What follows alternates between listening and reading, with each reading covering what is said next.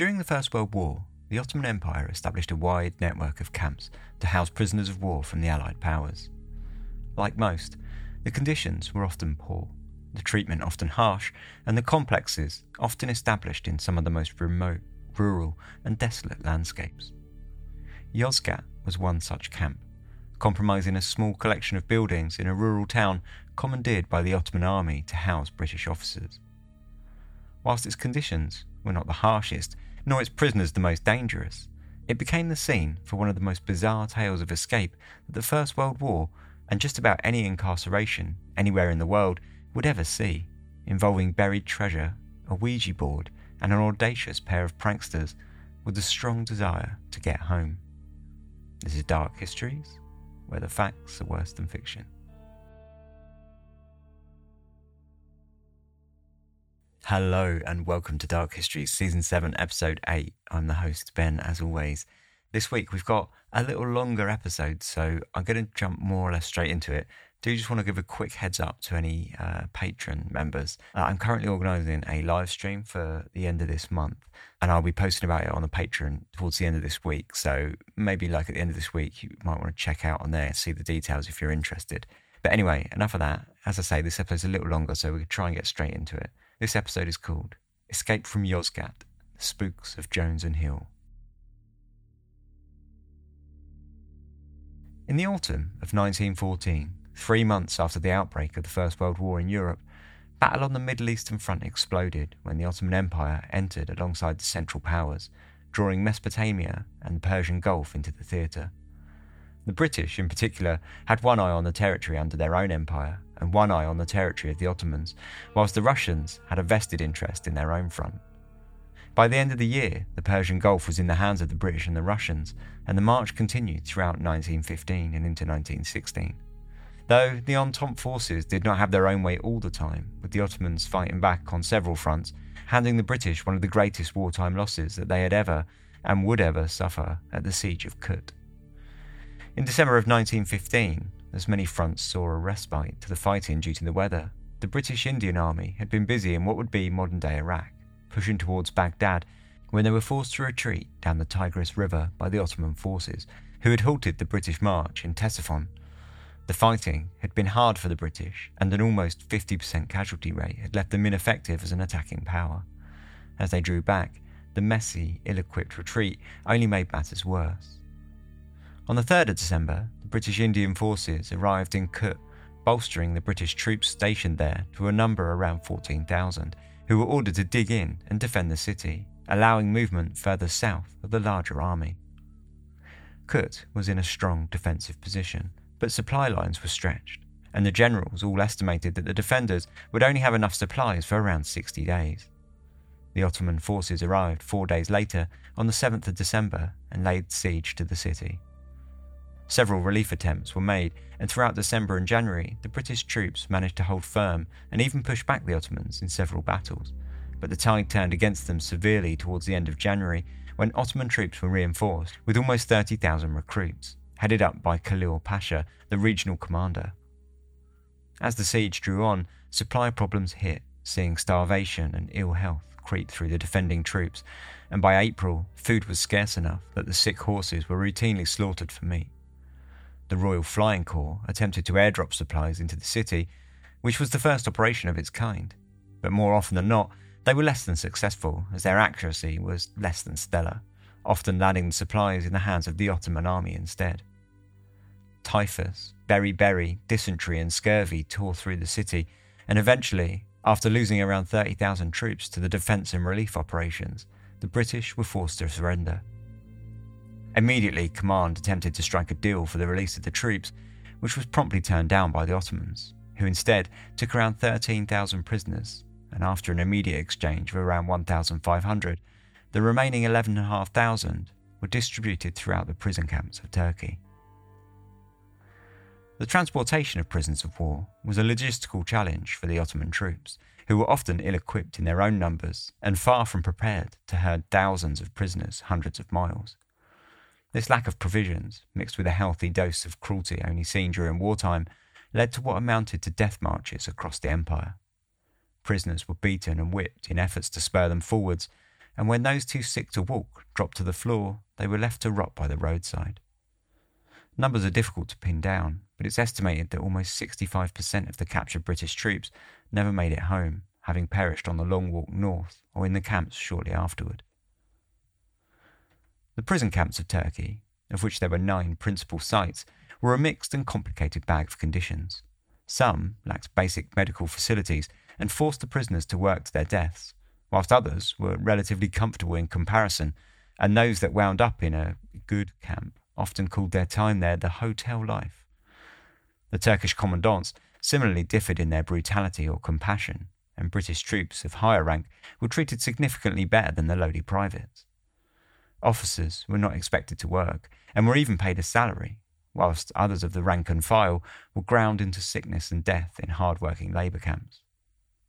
Even the physical makeup of the camps varied considerably, and while some resembled a recognisable prison, others were a loose collection of buildings, commandeered by the Ottoman army as something of a roughshod solution to the sudden influx of prisoners. Situated 4,000 feet above sea level, five days away from the nearest train station at Angora, sat the prison camp of Yozgat, a hodgepodge mix of detached buildings, including schools, hospitals, and old family homes. It had taken its prisoners two months of solid marching to arrive, eating nothing but rock hard biscuits made more of dirt than of anything edible, and drinking stagnant puddle water. At times, the trek had been interspersed with short train rides, or, for those lucky enough to have had anything left to barter with, a donkey ride. But for most, the march was almost entirely made on foot. Once they arrived at their destination, at the end of June 1916, they found that Camp Yozgat though suffering from a continuous scarcity of supplies, was relatively comfortable in comparison to many other camps. And though the floors were solid stone and the rooms completely unfurnished, officers weren't expected to work, and those in Yozgat were afforded a few luxuries in that they were able to move around in the camps with a degree of freedom, as well as stage Christmas pantomimes and play hockey. At least, they were allowed this once the vast collection of disease and sickness they had suffered throughout the siege and march had finally receded. Visually, it was little familiar to a prison at all. There were no high walls or barbed wire fences around the camp to keep anyone from attempting to escape, and though there were sentries posted to keep watch on the perimeter, they spent most of their time sleeping. Instead, the commandant, an elusive middle aged man named Bimbashi Kiazim Bey, threatened violence against those left behind if anyone did try to escape. This created a good deterrent, and the desolate, rural location did the rest. The landscape surrounding Yozgat was a bleak wasteland. Jagged mountains made up the horizon, lying on the distant edge of 350 miles of rocky desert in all directions. Once full of life, deforestation over the centuries had led to harsh environments, with freezing, snow filled winters seeing temperatures plummet to minus 5 degrees centigrade. In the summer, the air dried out to a constant 30 degrees centigrade baking the mud in the ground and creating a dust bowl that would dance on the unhindered winds. A march from the camp undertaken by a prisoner, especially one who would undoubtedly be entirely under equipped, would have been one of almost guaranteed suicide. Second Lieutenant Elias Henry Jones was just one of the 100 British officers that arrived in Yozgat that June. Time stood still for Jones, whose wife had escaped back home with his child many months prior, and now all he had ahead of him were many dull evenings, which needed to be filled with something to keep himself occupied and his mind from slipping into madness. Fortunately for Jones, he would come up with a novel way to do exactly that, though it was perhaps helped along with just a tinge of madness. Born in Aberystwyth, Wales, in 1883, Elias Henry Jones was the eldest of six children. His father was a Welsh philosopher and his mother a Scottish housewife. His father had originally left school at 12 years old and apprenticed under his own father as a cobbler, but when he won a scholarship to the Glasgow University, with one eye on becoming a clergyman, he left Wales, graduated from university, attended Oxford, and eventually returned to help establish the University of Wales and campaign for affordable education. In 1891, he took a post in a Scottish university moving the whole family north, including Elias Henry, who went on to study psychology, Latin, mathematics, and history at Glasgow University. Following a master's degree at Oxford, He practiced as a barrister and, like all good colonial British of the time, took his services east, moving to Burma and working as a magistrate. In 1913, he returned to Wales to marry his childhood sweetheart, the daughter of a prominent bacteriologist, and they soon took off in order to settle and start their family back in Burma. When the war rolled round two years later, Jones volunteered as a gunner in the British Indian Army Reserve of Officers. His regiment's early successes in Mesopotamia saw him promoted to second lieutenant before they wound up in Kut, where he was captured after the fall of the siege that saw so many rounded up by the Ottoman army. The near 2,000 mile march to Yozgat had been hard on him, but his reasonably high rank had proven to be a huge boon. Now in the camp, he was forced to room with seven or eight other officers, all of which were paying rent to the Ottoman government for the privilege.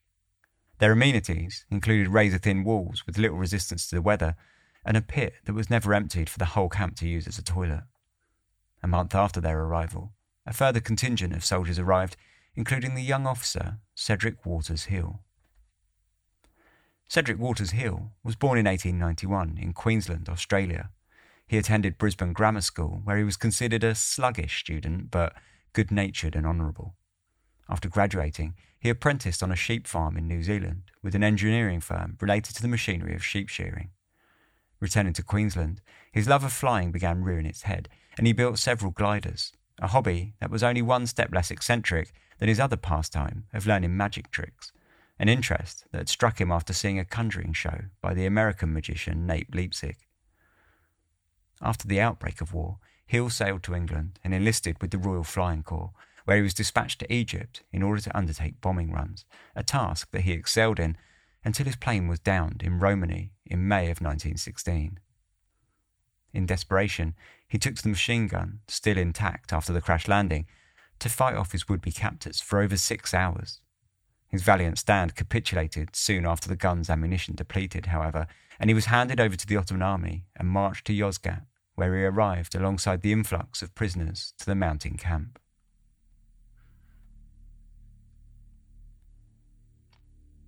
Soon after their arrival to Yozgat, the prisoners found that food became almost as scarce as their supposed salaries from the Ottoman government, which had not been paid since before the march to camp. On the flip side, as their supplies dwindled, the overall conditions of their incarceration did slowly begin to improve. For the first month or so of their stay at Yozgat, the officers had been under a strict lockdown, but bit by bit, they had been afforded the ability to go out into the camp's surrounding grounds for short walks under an armed guard. As the likelihood of any of the officers escaping dwindled, so too did the Turkish captors' enthusiasm for keeping them locked up, and soon the prisoners were allowed to visit local bazaars to buy and cook their own food. Before long, a full scale camp economy had evolved as carpenters built furniture from packing crates, cobblers mended shoes, and weavers darned holes in uniforms. Ways to pass the time were created from junk, including a roulette table built from an old door, and when decks of cards became available, countless nights were filled with games of imaginary high stakes gambling. To call it a normal life was perhaps a bit bold, but over time a sense of camp normality emerged, and life wound on under this guise of everyday banality. One of the problems that became easy to overlook given the host of more immediate issues, was the ability of the prisoners to receive communication from the outside world. Post came sporadically, and months on end could pass without anyone receiving word from home at all. Letters and postcards would be delivered with the guards' discretion, and that was if they ever reached the isolated camp in the first place. Information on the ongoing war was scarce and highly sought after, censored as it was from any incoming mail that did reach the camp and even the smallest and vaguest hints of good news would go a long way to raising the morale of the imprisoned officers. Jones had been in Yozgat for almost eight months when he received a postcard from home. His aunt had sent him a short few paragraphs on her recent experiences with what Jones called spooking. At the beginning of the 20th century, spiritualism had somewhat faded in popularity. However, following the colossal loss of life from the global war, the practice found itself once more reinstated as a popular belief, and many of the practices of the mediums were very much back in vogue. The spooking that his aunt had mentioned was essentially table sitting at a seance, and Jones figured it a perfect new way to kill some time for the long, slow evenings. That evening when everyone was passing around their news, Jones suggested that they get together and try a session of spooking for themselves. Several men agreed to the idea, and the next night, Jones was joined by Doc O'Farrell, a bacteriologist, Little, a geologist, Price, a submariner, Tudway, a naval officer, and Matthews, a scientist. Jones had spent the day knocking together a small seance table made from packing crates with the letters of the alphabet scribbled out on pieces of paper, roughly torn into squares and arranged in a circle around the makeshift tabletop. In the centre, he had placed an upturned glass drinking tumbler, a vessel that had originally started life as a jar for preserves. Price and Matthews were passed pencil and paper and given note taking duty should any messages be passed on from the other side, and Doc and Jones sat on either side of the table a sole finger each placed on the glass tumbler. There they sat and waited. Doc and I closed our eyes and waited, fingers resting lightly on the glass, arms extended. For perhaps fifteen minutes there was a tense silence, and our arms grew unendurably numb. Nothing happened. It was a disappointing start to the proceedings, but not wholly unexpected. Nevertheless, the men set about swapping around duties, with every configuration of pairs taking a turn placing their fingers on the glass. As the night wore on, and nothing manifested, Doc began calling out questions to the hushed room. Who are you? said the Doc, in sepulchral tones, and forthwith I was conscious of a tilting and a straining in the glass. And then, very slowly, it began to move in gradually widening circles. It touched a letter and the whole company craned their necks to see it. This excitement was brief. The glass touched on the letter B and R before coming to a premature standstill. Still, it had been enough to spur on a degree of excitement, and the group continued to try and communicate with these spooks over and over again for several nights following. In a vain effort to get anything to happen, they swapped the tabletop out for a metal tray, hoping that the smoother surface might have facilitated some form of movement. But it was all to no avail, and the group either found themselves staring at an unmoving glass, or in a brief stab of excitement, scribbling down a few nonsense letters that spelled nothing, with the glass stopping as quickly as it had started. As the days passed and interest waned, members of the group did begin to drop out. But with so little to do, a surprising number found themselves glued to the immobile tumbler. After two weeks, Gatherer, a no nonsense officer, joined the group. He had told Jones that he didn't much care for this sort of thing, though for someone with no interest, he had a surprising amount of knowledge on the subject, and even brought along his own Ouija board that he had made in secret a few months earlier. Sitting down at the table, he took over as the principal medium and began barking out questions to the room, now filled with curious onlookers. Over time, slowly, the glass began to move, and furthermore, it began to make sense. Gatherer had been asking simple questions with yes or no answers, something the spooks were clearly more adept at answering. By the end of the evening, little of any use or interest had been gleaned from the board, but the group's enthusiasm had been ignited. Discussion over the following days rarely veered far from spiritualist matters, and an excitement brewed over what questions should be asked next time. Gatherer was invited back, but sadly his lack of enthusiasm rang true, and he rarely made the time to visit Jones's room to help out. Still, the original group continued to try, but for another week, they got little back in return for their efforts. Sitting down for what everyone had decided was to be one last try, Jones and Doc placed their fingers on the glass and began asking questions. For the last time, said the Doc, who are you? Slowly, the glass moved across the board, and even more exciting, it made sense, spelling the name Sally Leaning into the table with an intense stare, the group fell to a hush as the doc asked aloud, Have you anything to tell us? Sally had quite a lot to tell us. She made love to Alec Matthews, much to his delight, in the most barefaced way, and then coolly informed him that she preferred sailor boys. Price beamed and replied in fitting terms. She talked seriously to the doc, who had murmured, out of jealousy I expect, that Sally seemed a brazen hussy, and warned us to be careful what we said in the presence of a lady. That presence of a lady startled us. Most of us hadn't seen a lady for nearly three years. She accused me of being unbecomingly dressed. Pajamas and a blanket, quite respectable for a prisoner. Then she complained of feeling tired, made one or two most unladylike remarks when we pressed her to tell us more, and went away. It was a remarkable evening, and the prisoners went to bed that night with a renewed vigour for the game of spooking.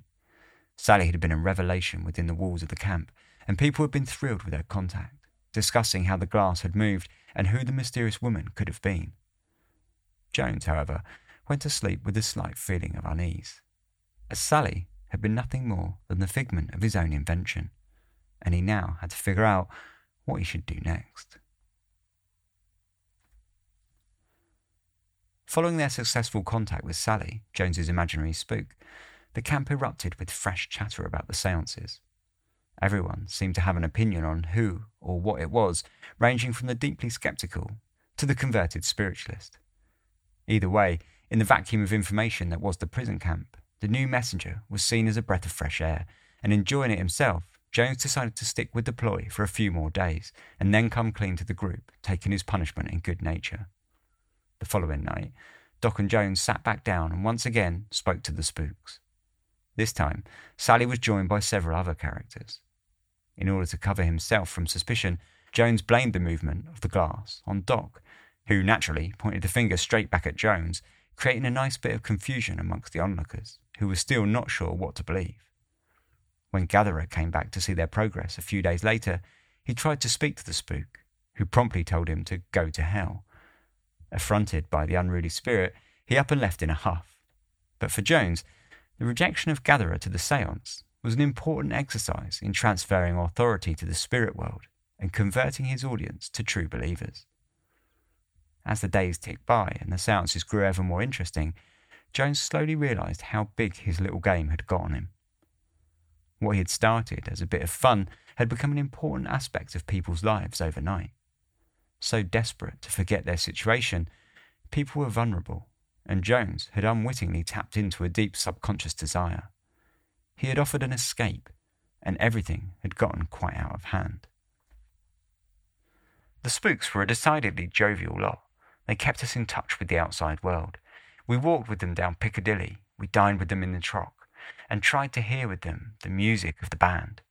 We conversed with Shackleton on his South Polar expedition, with men in the trenches in France, and with ships on the wide seas.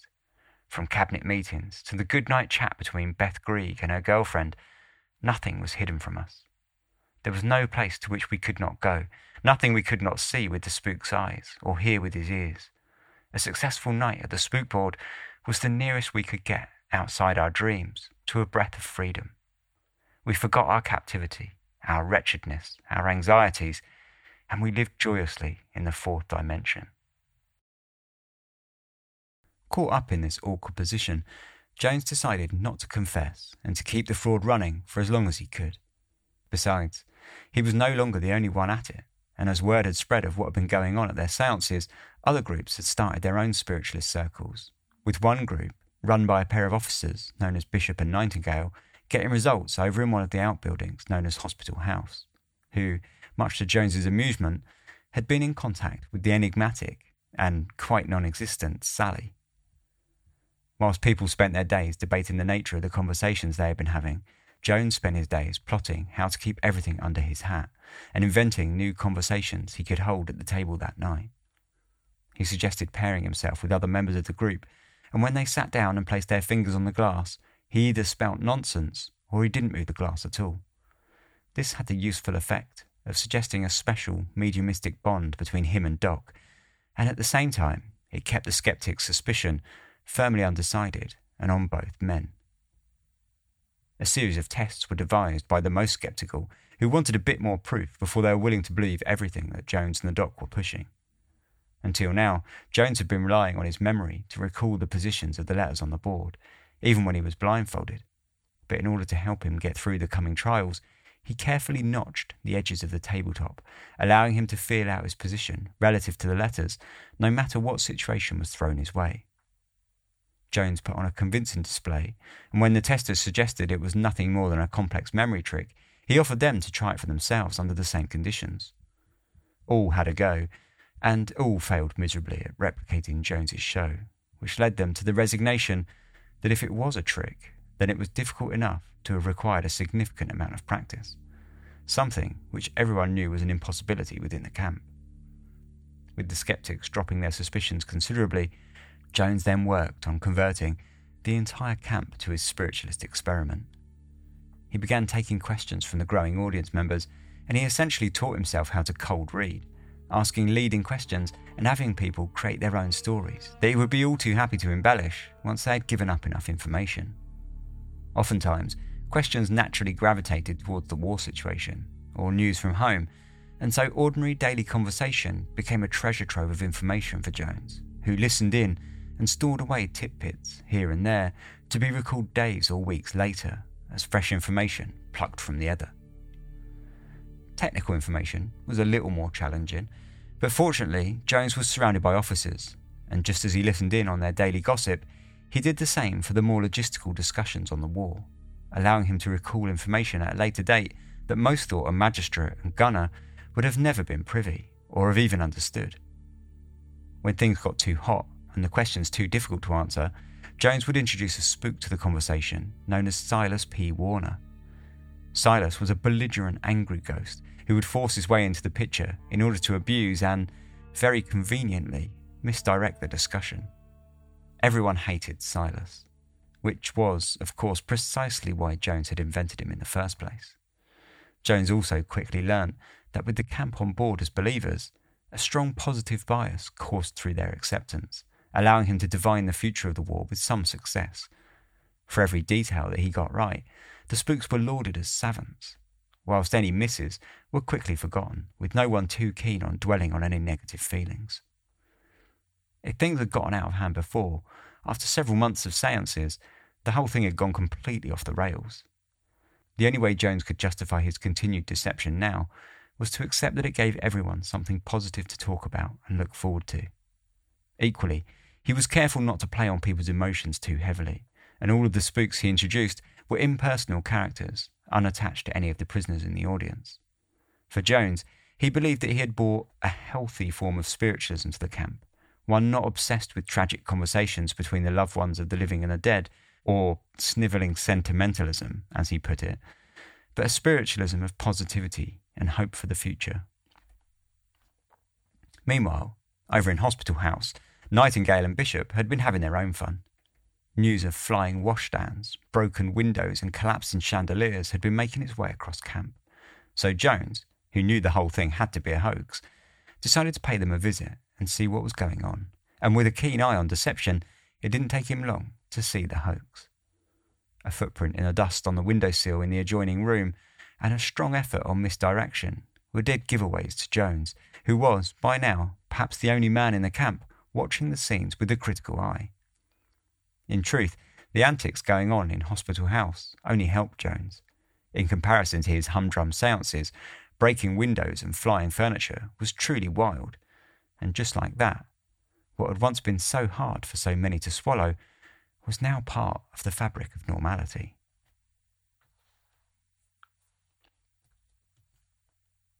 With all the fuss being made throughout the camp surrounding the seances, it wasn't long before the authorities caught wind of something strange happening. At the top of the chain was the camp commandant, Bimbashi Kiazim Bey, a tall middle aged officer who was keen to make the most of the soft position that he had been given to wind down his military career. Carrying an injury and with greying hair, he kept himself out of the public eye and had little to do directly with the camp's inhabitants, preferring to rule from the shadows. And for the first several months, he did not even make himself seen. All communication went through the camp interpreter, Moise Eskenazi, otherwise known to the British as Pimple. Pimple was a young man around 20 years old, especially short of stature, and was constantly squinting through a thick pair of pince nez due to being incredibly short sighted. Universally disliked in the camp, he spoke Turkish, French, German, and English, and his best trait, as far as the British were concerned, was the ease in which he would accept a bribe. If anyone wished to speak with the commandant, or the commandant wished to make any orders known to the camp, everything passed through Pimple.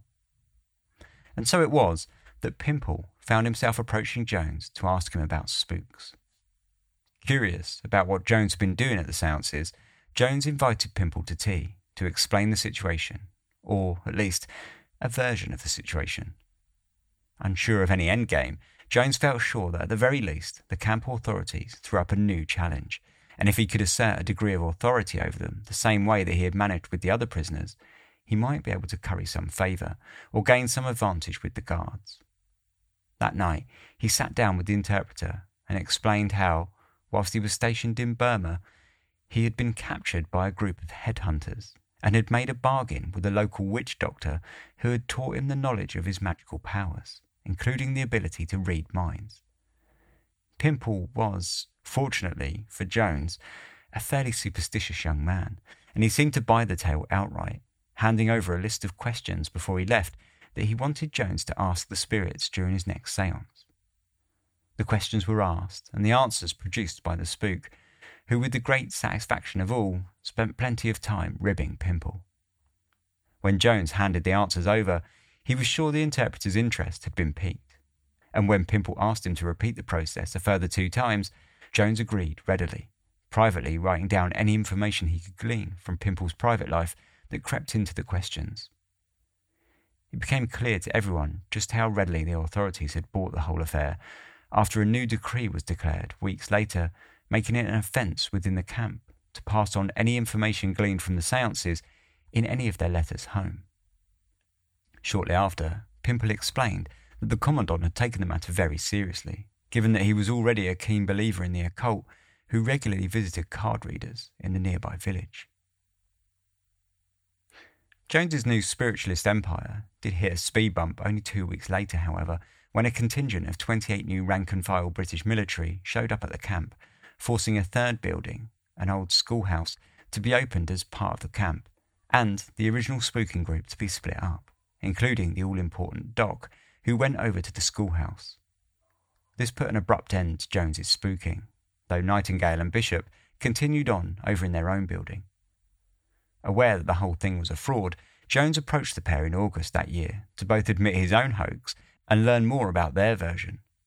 It turned out that Nightingale and Bishop were directly analogous to Jones and Doc, in that Bishop had no idea what was going on and was little more than a pawn in Nightingale's game.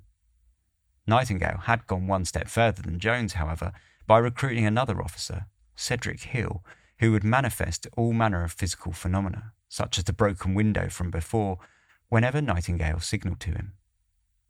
After the mutual confessions were given up, Jones then let Nightingale in on his new plan to hook the Commandant and have him dancing to the prisoner's will, though to call it a plan was perhaps a bit of a stretch.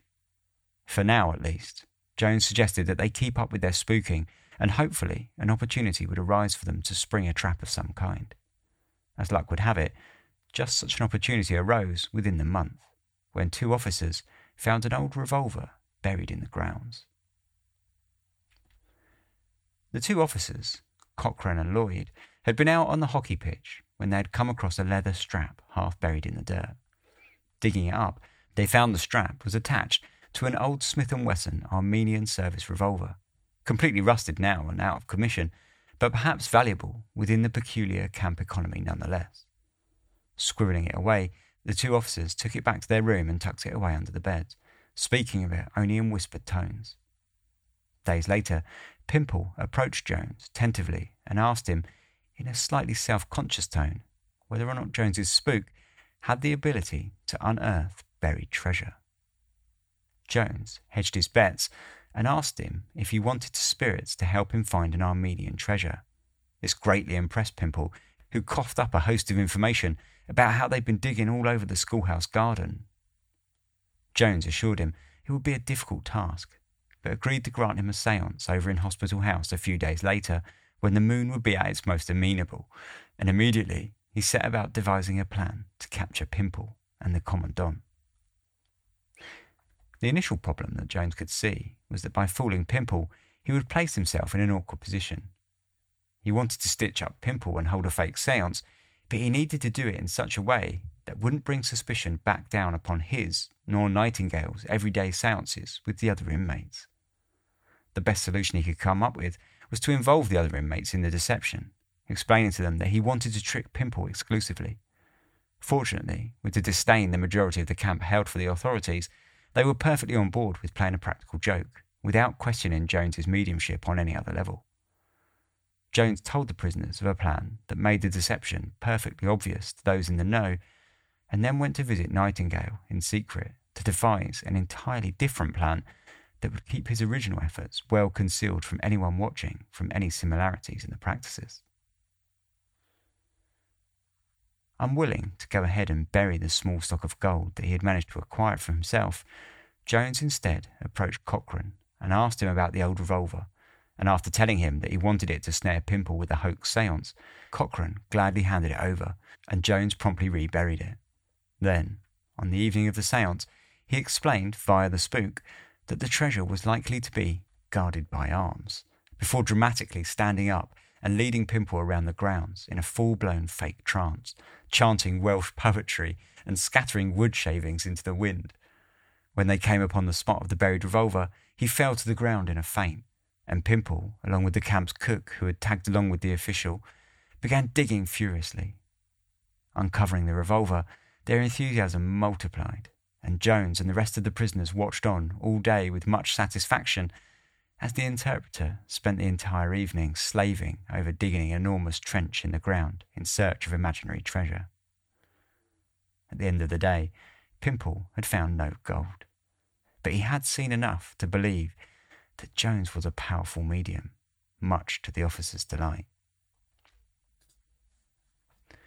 The treasure hunt had been a great deal of fun for everyone in the camp. But for Jones, it had been the first step in a much larger plan.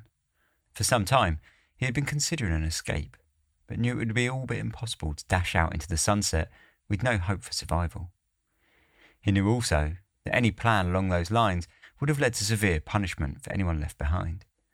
Instead, he needed to come up with a plan that would make his captors compliant, or at least implicate them in the plan. And though it was in its earliest stages, Jones felt pretty confident that it would be the spooks that would help him in this process. The pimple had been visiting Hospital House frequently since the treasure hunt to partake in further seances, and night after night, Jones had been using the spook to abuse him regularly. When Pimple finally lost his temper with the mouthy spirits, the spooks threatened him and told him that he would suffer for his outburst. That night, Jones poisoned his cocoa with a dose of calomel, giving him a serious gastric problem later that night. Afterwards, Pimple was convinced in the spook and almost entirely subordinate to its demands. He sought the mysterious buried treasure still, but the spook was making him wait, primarily because Jones wanted to draw out the Commandant himself, who was proving much trickier than he had hoped. A game of patience was underway, and Jones was made to wait several months before he was finally summoned to the Commandant's office for an audience with the man himself. In a risky move, Jones suggested that he already knew why the Commandant had called for him, and he told him that he knew all about the murdered Armenian and the buried treasure, and of how the Commandant wanted his help to find it via the aid of his spirit guides. Stunned, the Commandant admitted as much, and the two swore to a pact of secrecy in order to protect both men. Jones asked for one simple favour to enlist a second medium and the help of several others to act as assistants. As soon as he left the room, he headed over to the hospital house to speak to the seance hoaxer, Cedric Hill, to offer him the position of the second spirit medium. Hill readily agreed, and the two discussed plans, concluding on six main points. 1. So far as we ourselves were concerned, to risk everything and go any length to get away. 2. But on no account to implicate anyone else in the camp. We must so arrange the escape that the Turks would have no excuse whatsoever for strafing the others. 3. To take nobody into our confidence until it was absolutely necessary. There were plenty of men we could trust not to give us away intentionally, but any of them might make a slip which would defeat our plans. 4. When possible, to discuss every move beforehand and to follow the line agreed on. 5. If circumstances prevented such discussion, Hill was to follow my lead blindly, without question or alteration. And six, if or when it came to a bolt across country, Hill was to take charge. The two men shook hands and began plotting their great escape. Over the following weeks, Pimple continued to attend seances, and Jones slowly eked out the details of the treasure that they were seeking. before the houses of Yozgat were a prison camp, they had belonged to families of Armenians who had been murdered by the Ottoman army in order for their homes to be taken and repurposed. Rumour had it that on the night before the butchery, the wife of the owner of the schoolhouse had gone out into the garden with her children and buried £18,000 worth of gold and jewels somewhere in the garden. At one seance, the Ouija board had suggested Hill as the best fit for the second medium, but warned Pimple that Hill would not come easily as he likes to keep his talents for spirit contact something of a secret. Unsurprisingly, when Pimple visited Hill the next day, he was reluctant to agree to the proposition, though, of course, he capitulated in the end, exactly as he and Jones had already planned. A further seance recommended that Jones and Hill be removed from the camp and tossed into prison together in order for their minds to fall into tune with one another. A ruse concocted by the two men so that they would be better able to plan their escape at all hours. This suggestion didn't go down particularly well with the Commandant, who was unwilling to risk his own position in the camp by showing favouritism, and so it fell to Jones and Hill to get themselves thrown into prison for real. During another seance, the two men had the spook out them for sending telepathic messages to a third medium somewhere outside of the camp. In order to make it believable, the spook had Pimple examine a blank piece of paper and then fold it up and pass it around the mediums in a form of ritual. Hill, utilizing his talent for magic tricks, used sleight of hand to exchange the blank piece of paper for a forged letter, supposedly written to the third unnamed medium several days prior, so that when the paper arrived back in the hands of Pimple, the writing had, for all intents and purposes, appeared miraculously. Pimple took the news that Jones and Hill had been communicating with an outside source straight back to the Commandant, who immediately charged the two men with being in telepathic communication on military matters with persons outside. And he did this completely unaware that the whole time he was being led along by the victims themselves. Whilst waiting for their official arrest, green stamped by the War Office of Constantinople, Hill set about composing a pair of letters in Armenian, using the help of a secret Armenian to English dictionary that one of the British officers had kept to himself.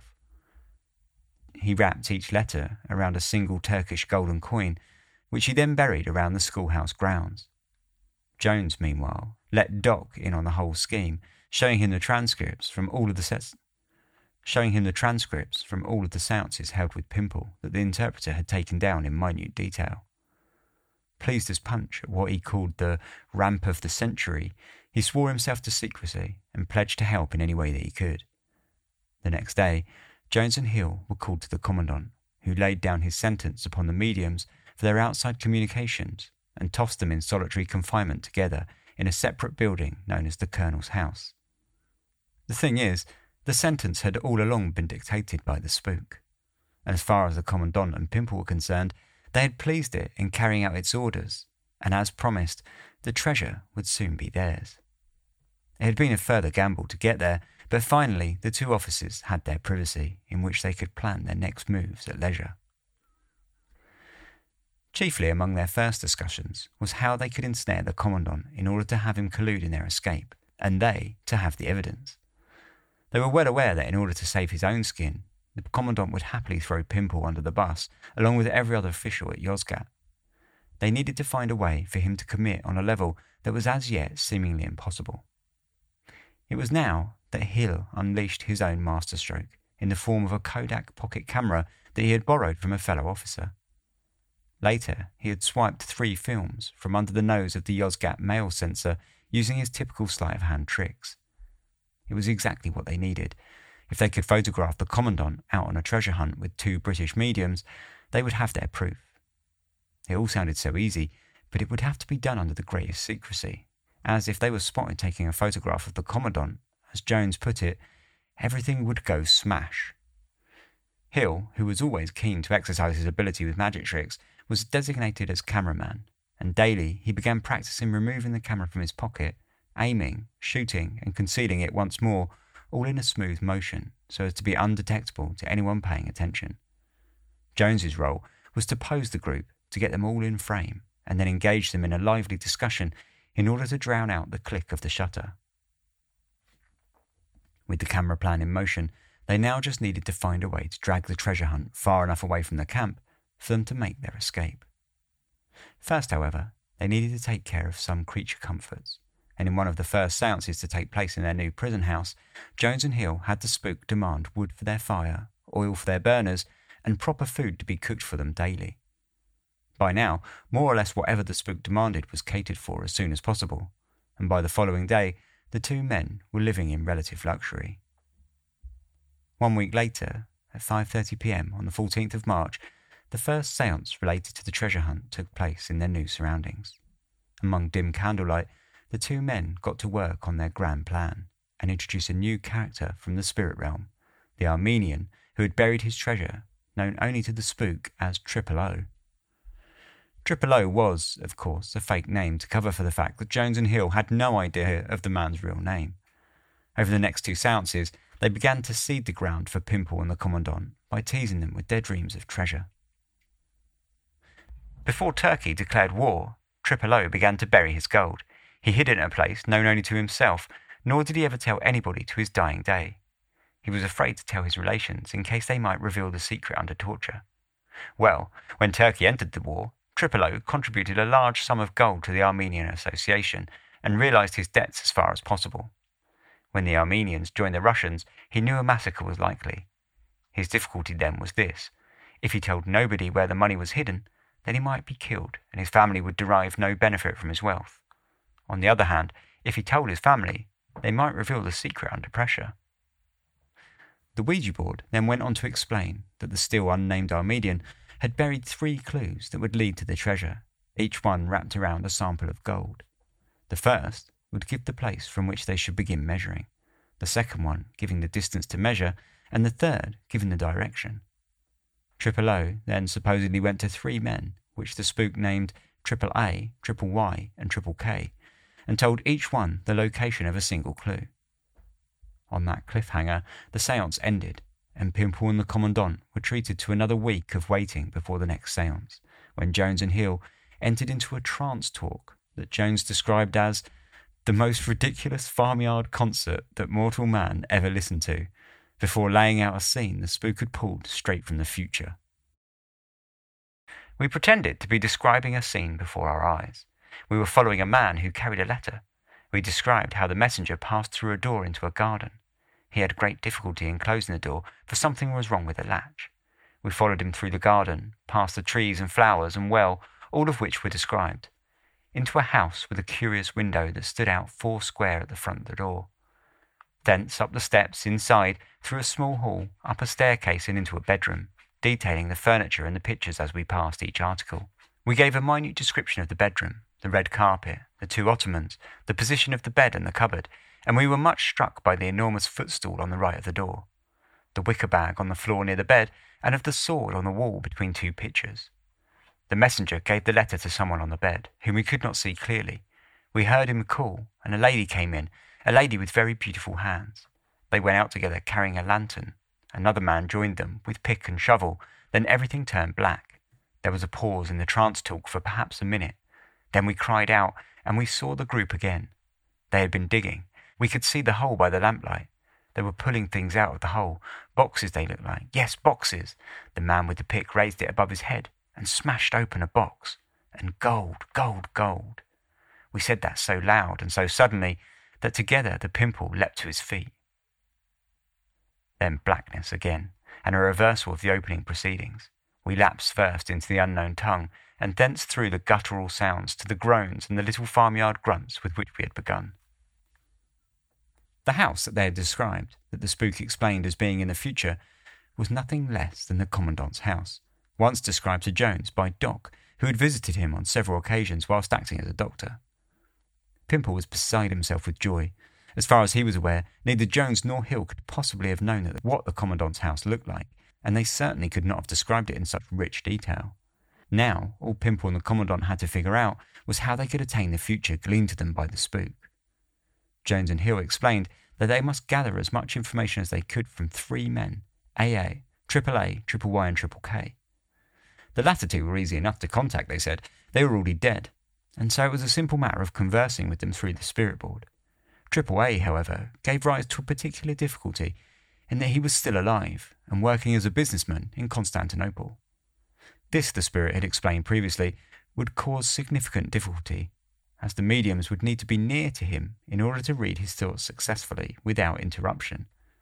Fortunately, he did travel around for his work from time to time. Adalia, Tarsus, Alexandretta, and Damascus were all cited as possible locations.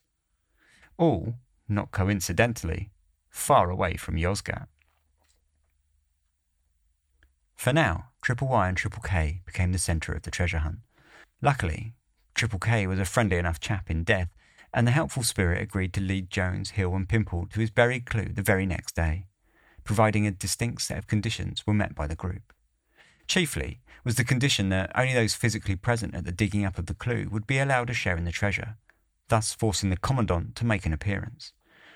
Triple K also gave several other conditions that the mediums were to wear black, which conveniently would allow Jones and Hill to wear their black rainproof ponchos, the item of clothing which Hill found the easiest to conceal his camera inside, and that they weren't to be touched by anyone during the hunt in order to ensure that they would not be searched by any officials. Unfortunately, bad weather put an end to the hunt before it began, as the poor conditions were not at all conducive to photography. Therefore, Jones and Hill had the spook advise postponement until nicer weather, owing to the fact that the mist in the air would have made the spook difficult for the mediums to see, given that he was quite misty himself. Unbelievably, the officials continued to buy this nonsense, and they agreed to wait until the weather was brighter. Five days later, at noon on the 31st of March, with the sun shining in full, the hunt for Triple K's clue began. Suitably, the group met in the graveyard just outside of town, where Jones and Hill fell deep into a trance and conversed with Triple K, who they told the officials was perched on one of the gravestones. Gathering that they should march up the hill, the group set out, following the two mediums as they led the strange collection of men towards the gold coin that Hill had buried several months earlier. When they reached their spot, Jones called for a ritual to be performed, allowing him to pose each member of the group exactly as he pleased, whilst Hill snapped his photograph. With the noise of the shutter drowned out by Jones's loud repetitions of Welsh poetry, the ritual was completed. The two mediums pointed to a spot nearby, and Pimple began to dig. Before long, he had the clue in his hands, concealed inside a tin can, welded shut at either end. Jones, or rather the spook, speaking through Jones, had Pimple spread a white handkerchief on the ground and emptied the contents of the tin on top of it. He carved off the lid of the tin with his knife and turned it upside down, pouring out a small pile of ashes. Disappointed and confused, he looked up at Jones. He tossed the tin aside, only for the spook to berate him, telling him to collect the can and look again. Inside was a false bottom, which once pried open gave way to a gold Turkish lira, wrapped in a paper note that contained a circle of Armenian characters in a clockwise circle. Pimple and the Commandant were thrilled. That night, Hill developed the first roll of camera film, hunched over in a small cupboard. Emerging back into the room, he held the roll to the light, displaying three photographs perfectly captured on the film. Unearthing the second clue, supposedly buried by Triple Y, but of course really buried by Hill along with the first, was a much simpler affair, as no photographs needed to be taken. Once again, the entourage of officials followed Jones and Hill to a spot outside the camp's boundaries until they were able to point to a place on the ground, and another tin can was dug up. Once more, they found a gold lira inside, wrapped in a piece of paper just like the first, with a series of Armenian characters written down. Both clues were put together, and with the spook's help during a seance, Pimple and the Commandant were able to solve the ciphers, translating the Armenian letters and spelling the words south and west in the first clue the second was a number that needed the aid of a compass, which Jones and Hill planned on stealing at the first opportunity. The two successful searches had reinforced the officials' confidence in Jones and Hill and their skill in mediumship, and they were now entirely caught up in the web of lies conjured by the fictitious spook. Therefore, when the spook suggested that Jones and Hill should meet with Doc face to face for medical assistance, he was ordered to visit the two men immediately.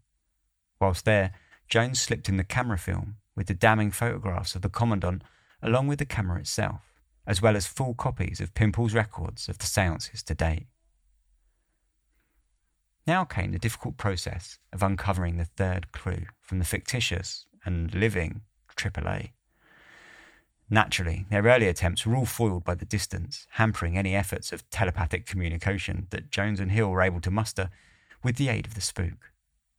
All of this effort was enormously strenuous to the mediums, the spook warned Pimple. It even carried the very real risk of turning the mediums crazy from the strain, but nevertheless they would forge on with their efforts.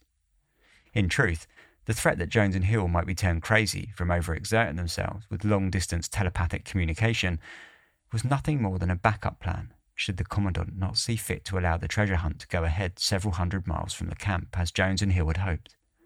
For now, they would stick to Plan A, and during the next seance, the spook deemed it necessary to remove the mediums from Yozgat, a situation which Jones and Hill feigned objection to under the guise that they were receiving fine treatment where they were and that they did not even wish to leave the camp at all. In a ridiculously acted out night of drama, Jones and Hill carried out a spiritual attack in order to show the threat of communicating with AAA from such a distance, helping to conclude for the Commandant that the only plan was to move the mediums out of Yozgat after all. With some excitement, Jones and Hill began planning their great escape. Whilst out on a treasure hunt hundreds of miles from camp, they knocked together the rough idea of drugging their captors with morphine, kidnapping them, commandeering a boat, and sailing to Cyprus. To call it an audacious plan was an understatement, but if audacity had got them this far, then why turn their back on the approach now? Jones and Hill decided on covering every eventuality, and slowly they began seeding the possibility that they were growing unhinged. Both men stopped bathing and they let their unkempt hair and beards grow. They put a sign up on their door refusing entry to anyone, and they starved themselves for two weeks in order to lose weight. Under the guise of going on a treasure hunt, close enough to Constantinople that they could communicate with AAA, but far enough away from the town to be advantageous as a relaxing holiday that would hold the secondary benefit of allowing the struggling mediums to recuperate after their telepathic exertions, the spook suggested that they travel someplace far from Yozgat, nearby the sea. The Commandant was accepting of a trip to the seaside, and all appeared to be going according to plan. At least until the mediums were rudely awoken with the discovery that they had perhaps done their job a little too well, and the whole plan came crashing down around their ears. Throughout the whole spook saga, Pimple had always been ready and willing to go along with the spook. It had always been the Commandant that had raised objections or concerns with all the orders coming from the other side. Less afraid of the spook than he was of putting his position as Commandant in jeopardy, he had always been the foremost danger in the ruining of Jones and Hill's escape plans, and now, right when everything was beginning to come together in glorious fruition, it was the Commandant who had spooked himself. The problem had arisen from one of Jones's friends back in the main building, who had aired his beliefs that Jones and Hill were aiming to leave the camp in order to try and escape. Both Pimple and the Commandant balked at the idea. Firstly, the two men had been looking more and more bedraggled with every passing day, and secondly, they knew the real reason for their excursion, and they knew that the treasure hunt was the absolute priority of everyone involved, including the two mediums. But still, what the man had said had made him worry.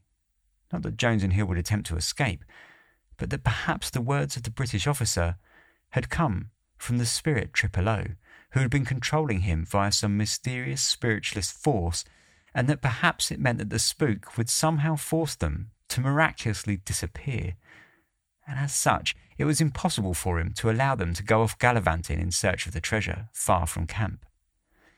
It was completely bonkers, but it appeared that the all powerful spook that Jones and Hill had impressed upon the officials for so long had a much tighter grasp over the Commandant than perhaps even they had ever realised. On the eve of the execution of the plan, Jones and Hill were forced to scrap everything and look instead to Plan B. They would have to go mad. The first task, after the bitter disappointment of the failure of Plan A, was for Jones and Hill to impress the spook's authority back over the shaken Commandant. In the very next seance, the spook gave the Commandant a statement that he was to give to the Ottoman doctors. I am anxious about two of my prisoners, and I want your professional advice that I may act on it. I have reason to believe that they are mentally affected and that the English doctor is endeavouring to conceal the fact. A certain number of the prisoners, amongst whom Jones and Hill were prominent, have been studying occultism ever since they arrived. They admittedly practiced telepathy and were arrested for communication with people outside on military matters. For direct evidence as to their conduct during their confinement, I refer you to my interpreter and my orderly, who have seen a good deal of them. If they have become mentally unhinged, I fear they may do something desperate, and would like you to send them to Constantinople, where they can be properly looked after, or do whatever you think is best for them. The English doctor in the statement was, of course, Doc, who had been briefed already by Jones and Hill. Both Pimple and the Commandant's orderly were then ordered by the spook to give evidence to the Turkish doctors of Jones and Hill's mental disintegration. For the two mediums, they didn't much fear the Ottoman doctors. They had already spoken at length to Doc and learned all about the symptoms of clinical madness, and they were confident enough that they would be able to fool any inspectors into believing that they were suffering a mental breakdown. They then wrote a letter in scrawled, sloppy handwriting addressed to the light of the world, the ruler of the universe, and protector of the poor, the sword and breastplate of true faith, His Most Gracious Majesty Abdul Hamid of Turkey, insisting that the entire camp was involved in a conspiracy against them and was trying to poison their food. For the next three weeks, they ate only bread and drank only tea and gave up entirely on their appearance, so that when the date of their assessment rolled around, they looked every bit as sorry as they had hoped. On the morning that the doctors were due to arrive, the room that Jones and Hill had locked themselves up in was a fetid pit of unspeakable filth. The doctors spent as little time as possible examining the men. Jones spent the entire time scribbling on a stack of paper, tossing completed pages to the floor, and when asked what he was writing, he told the doctors that it was a plan to abolish England after the war was over. He also explained that his father had been trying to poison him by putting toxins in his mail. Hill, on the other hand, sat motionless in the corner the entire time. For several hours, he had been huffing a pipe relentlessly in order to make himself sick from the nicotine, and he had achieved the effect fantastically. Shortly after their visit, the doctors concluded, on official documents, that Hill was clearly suffering from melancholia, whilst Jones had a derangement in his brains. They were both ordered to be sent to Constantinople for treatment at the first opportunity. That evening, the Commandant asked the spook to draft a telegram that he could send to Constantinople concerning the delivery of Jones and Hill. The very next day, Constantinople sent a short telegram back agreeing to the transfer. Jones and Hill, via the spook, had got their trip away from the camp eventually, though it had not been quite as they had first envisaged. At 10 a.m. on the 26th of April, a horse and cart arrived at Yozgat to collect Jones and Hill and take them to a hospital in Constantinople. The journey was going to be tough for the mediums, who would be forced to keep up their feigned madness for the entire duration of the trip. Despite the inability to use their homemade Ouija board during this trip, Jones explained to Pimple of how he would still be able to communicate the spook's wishes to him via the twisting of a button on his coat. And then, on the second day, he had the spook explain that he was going to control Jones and Hill and have them hang themselves during a stopover in order for their diagnoses to be taken seriously once they arrived in Constantinople. It would be up to Pimple to rescue them from their otherwise fatal end. With the orders from the spook given, the two mediums carried out the sham hanging to the best of their abilities, having spoken with Doc back at Yozgat about how best to tie the knots in the rope so as to avoid any accidental strangulation whilst they waited for Pimple to free them. To anyone desirous of quitting this mortal coil, we can offer one piece of sound advice. Don't try strangulation. Than hanging by the neck, nothing more agonizing can be imagined.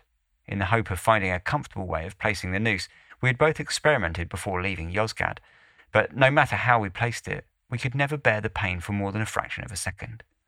When we stepped off our table in the dark at Mardin, we simply had to bear it, and though we had arranged to grip the rope with one hand so as to take as much weight as possible off the neck until we heard Moise at the door, the pain was excruciating. Moise did not at once notice that our light had gone out. I revolved slowly on the end of my rope. My right arm began to give out, and the rope bit deeper into my throat. My ears were singing. I wondered if I was going deaf, and if I could hear him try the door in time to get my hand away, if he was ever going to open the door, or if he was ever going to open the door at all. It was impossible to say how long we hung thus, revolving in the dark. I suppose it was about 90 seconds, but it seemed like 10 years. Fortunately for the two officers, Pimple did come in the room and carry out the duty given to him by the spook admirably, shouting for help and supporting the two men relieving them from suffocation.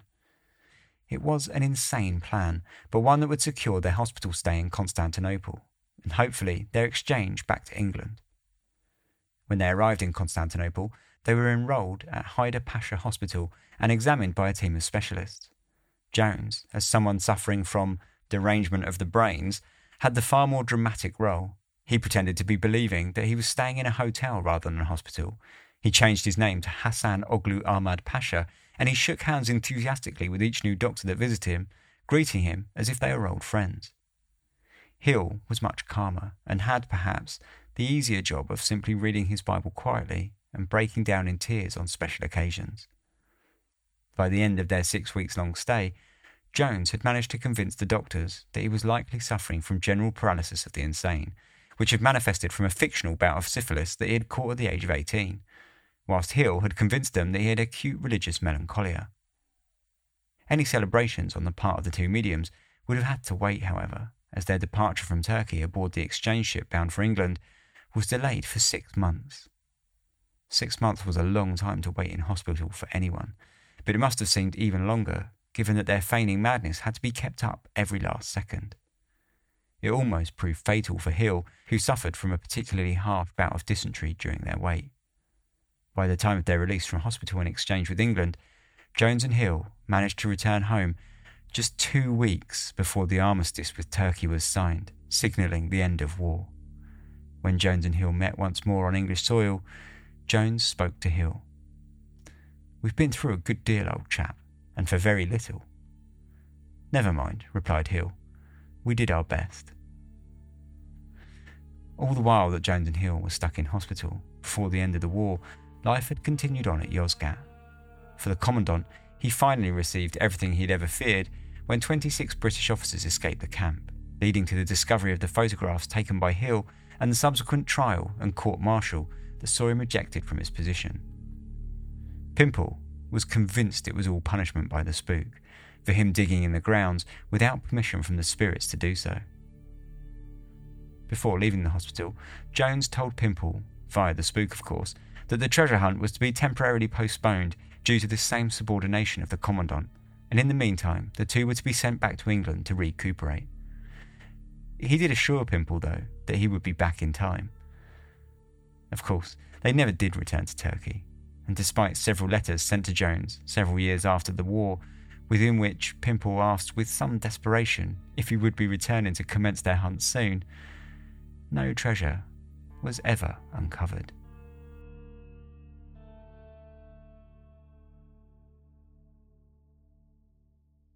So that was the frankly truly bizarre story of Jones and Hill and their escape from Yozgat.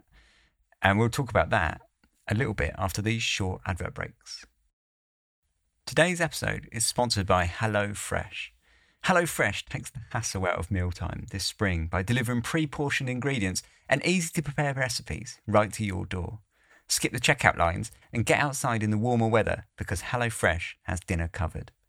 It's no worries if you're not a pro in the kitchen. HelloFresh's foolproof recipes arrive pre portioned and easy to prepare in just a few steps, which is what I like about HelloFresh.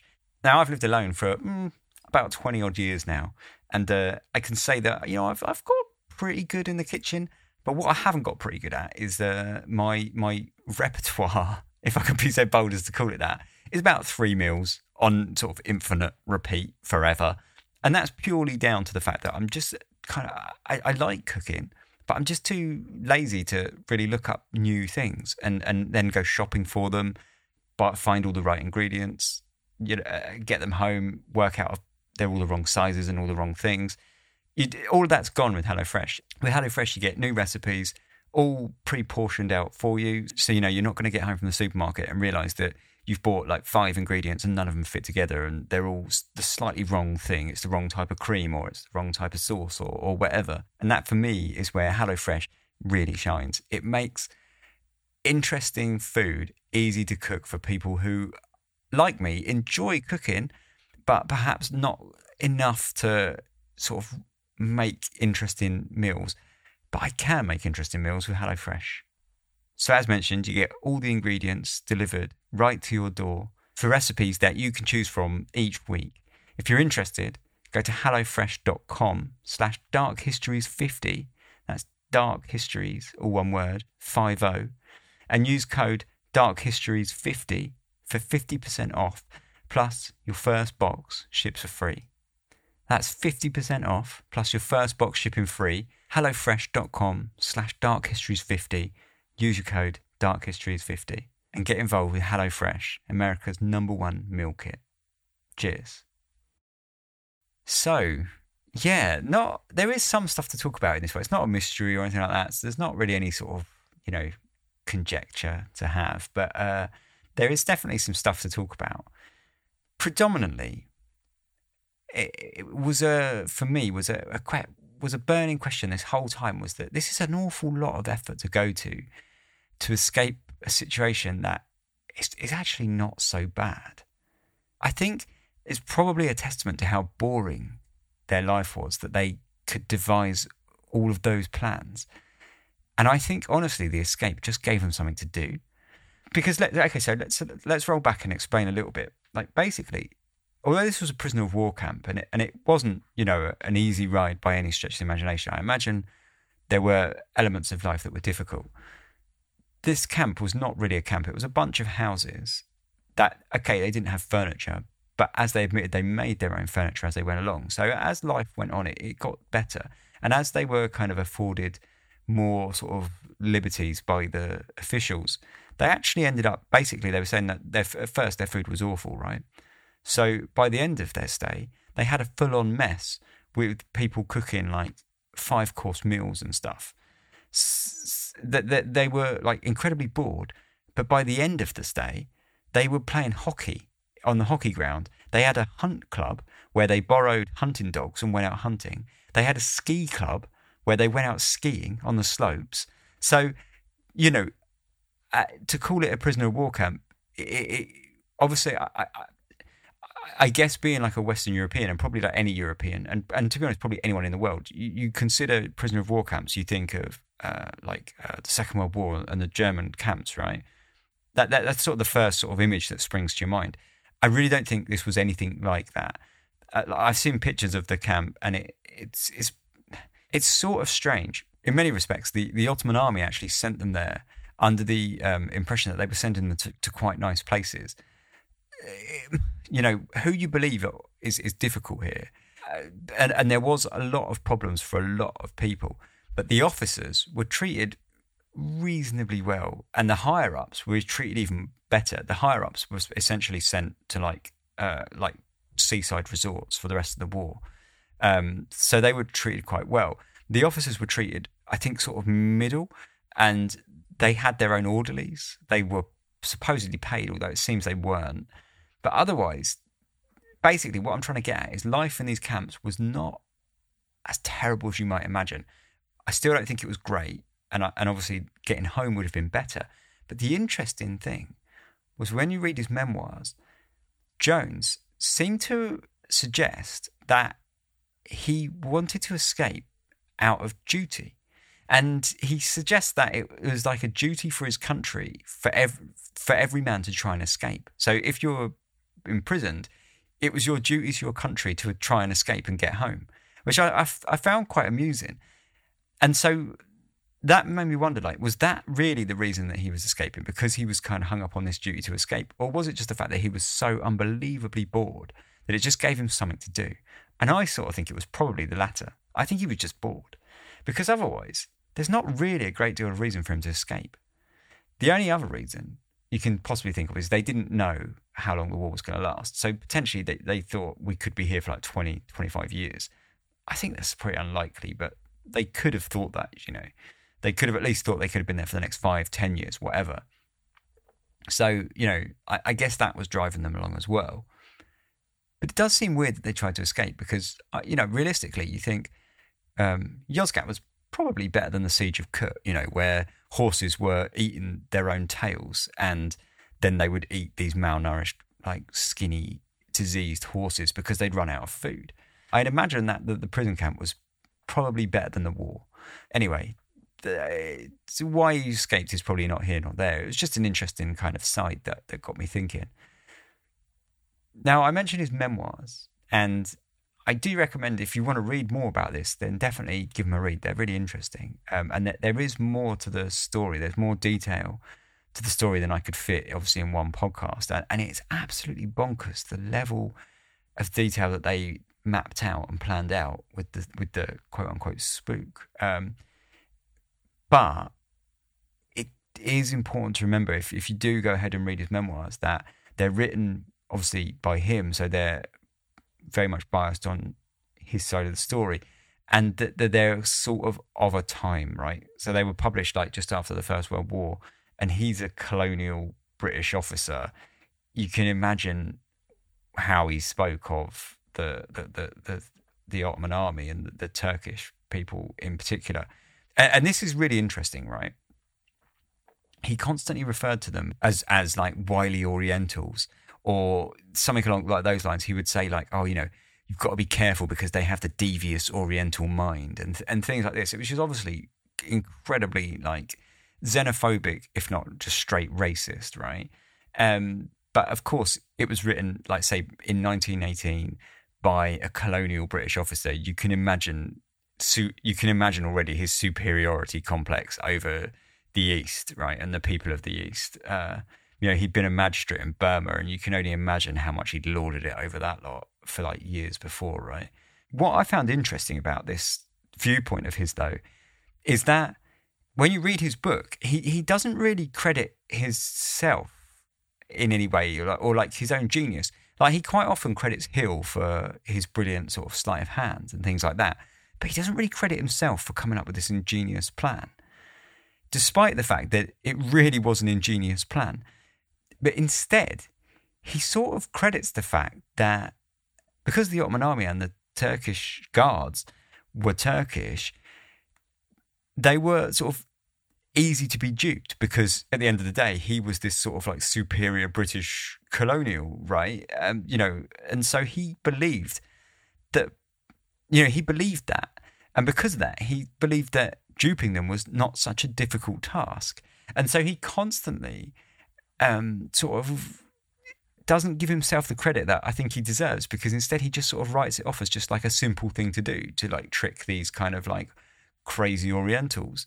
Um, which again, I say it's it's obviously like based in like blatant racism, but but nevertheless, I, I thought it was just a funny observation that that, that that, because of his sort of racist attitude, he had this this this sort of viewpoint on the whole thing. Um, but yeah, his his memoirs are worth reading, but it's worth bearing that in mind. And and also, I think you'll probably notice what you know I just mentioned if you do read them. Um, they're, they're actually so his memoirs are, are, called The Road to En-Dor, and they are freely available on the internet. And and yeah, I definitely recommend uh, getting them.